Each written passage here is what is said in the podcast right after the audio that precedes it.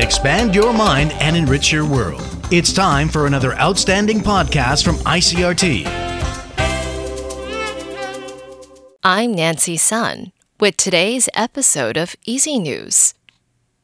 The TAIEX opened down 11 points this morning from yesterday's close at 16,440 on turnover of 1.6 billion NT. The market gained more than 100 points on Monday as the bellwether electronics sector continued to rebound from previous sessions after tech stocks on Wall Street showed signs of stabilizing at the end of last week.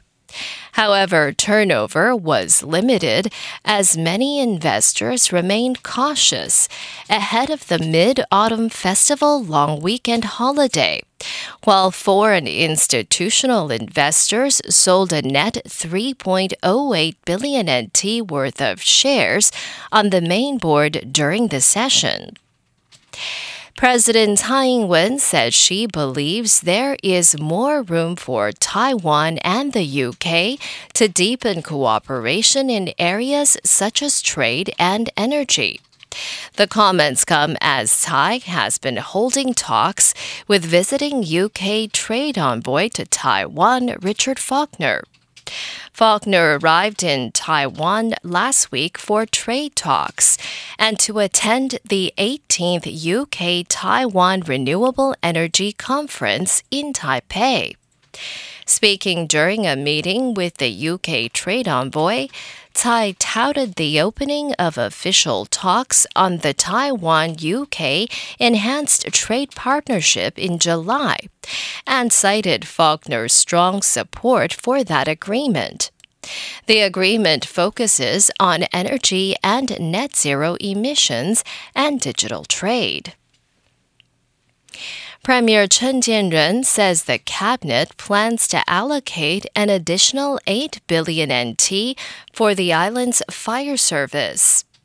According to the Premier, the additional funding will be used to purchase new equipment and protective gear.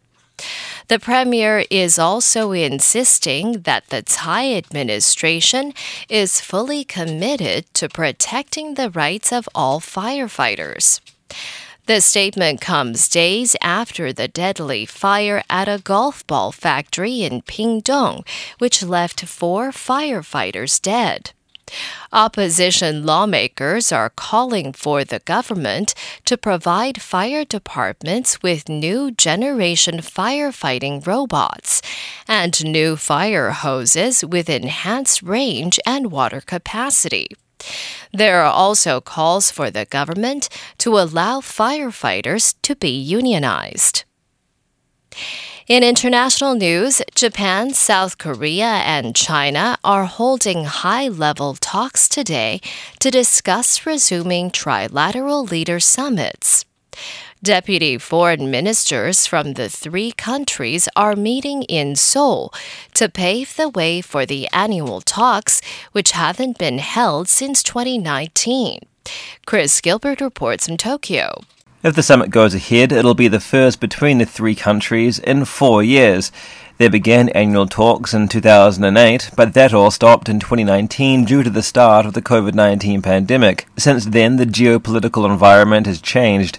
America and Japan's revised security strategies now view China as the main security rival in the Indo Pacific, and ties between Seoul and Tokyo have gone from hostile to extremely friendly under the administration of South Korean President Yoon Suk Yeol. This combined with the recent intimate sit down between the US, South Korea, and Japan at Camp David has spurred China to resume the talks. There is high interest from its neighbors too to heighten cooperation in the region.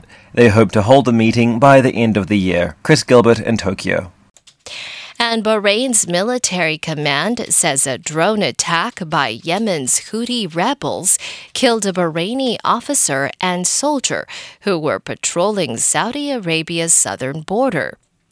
The statement carried by the official Bahrain news agency says a number of Bahraini soldiers were also wounded in Monday's attack, without elaborating. The island nation of Bahrain is a close ally of Saudi Arabia, which has been at war with the Iran aligned Houthi rebels for several years. A ceasefire had largely stopped the violence, and the two sides have appeared close to a peace agreement in recent months.